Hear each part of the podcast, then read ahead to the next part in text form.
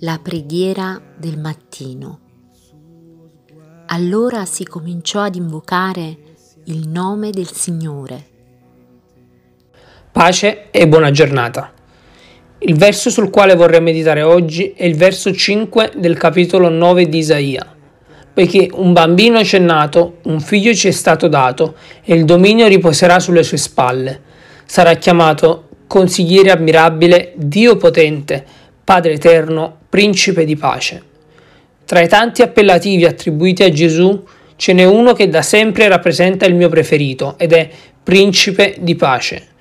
Su questo aspetto mi sono soffermato perché credo che sia uno dei fattori più importanti per il benessere personale e collettivo del cristiano.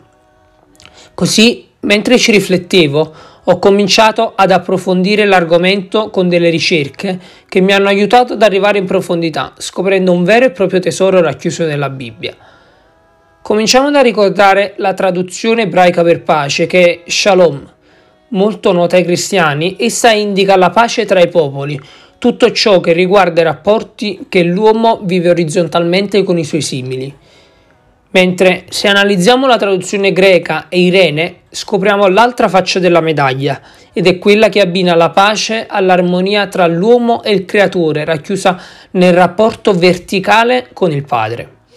I concetti di Shalom e Irene, benché diano una diversa interpretazione alla nozione di pace, sono tra loro estremamente collegati, poiché dall'una deriva l'altra. Potremmo ritenerci soddisfatti con questi due aspetti della pace, quella con gli altri e quella con Dio, ma mi chiedo, siamo in pace con noi stessi? Beh, se non lo siamo, ricordiamo che in Giovanni 14 c'è scritto «Vi lascio pace, vi do la mia pace, io non vi do come il mondo vi dà, il vostro cuore non sia turbato e non si sgomenti». Voglio concludere questa breve meditazione con questa immagine che cercherò di trasmettervi a parole.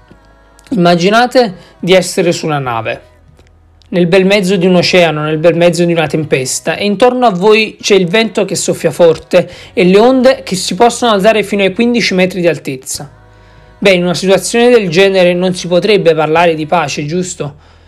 Eppure, non molto lontano dalla tempesta, circa a 30 metri di profondità, non c'è nessuna tempesta in corso, non c'è nessun rumore assordante di onde che si infrangono contro le pareti della nave o cose simili. Per me questo si intendeva con quel «vi do la mia pace, io non vi do come il mondo vi dà». Questa è una pace interiore che non viene influenzata dalle circostanze, anzi influenza le circostanze. Tre sono gli aspetti della pace che sentivo di mettere in evidenza: la pace con il prossimo, la pace con Dio, la pace con te stesso. Se ti manca una di queste, ti mancano tutte. Prego per te affinché possa al più presto ricercarla e trovarla. Dio ti benedica.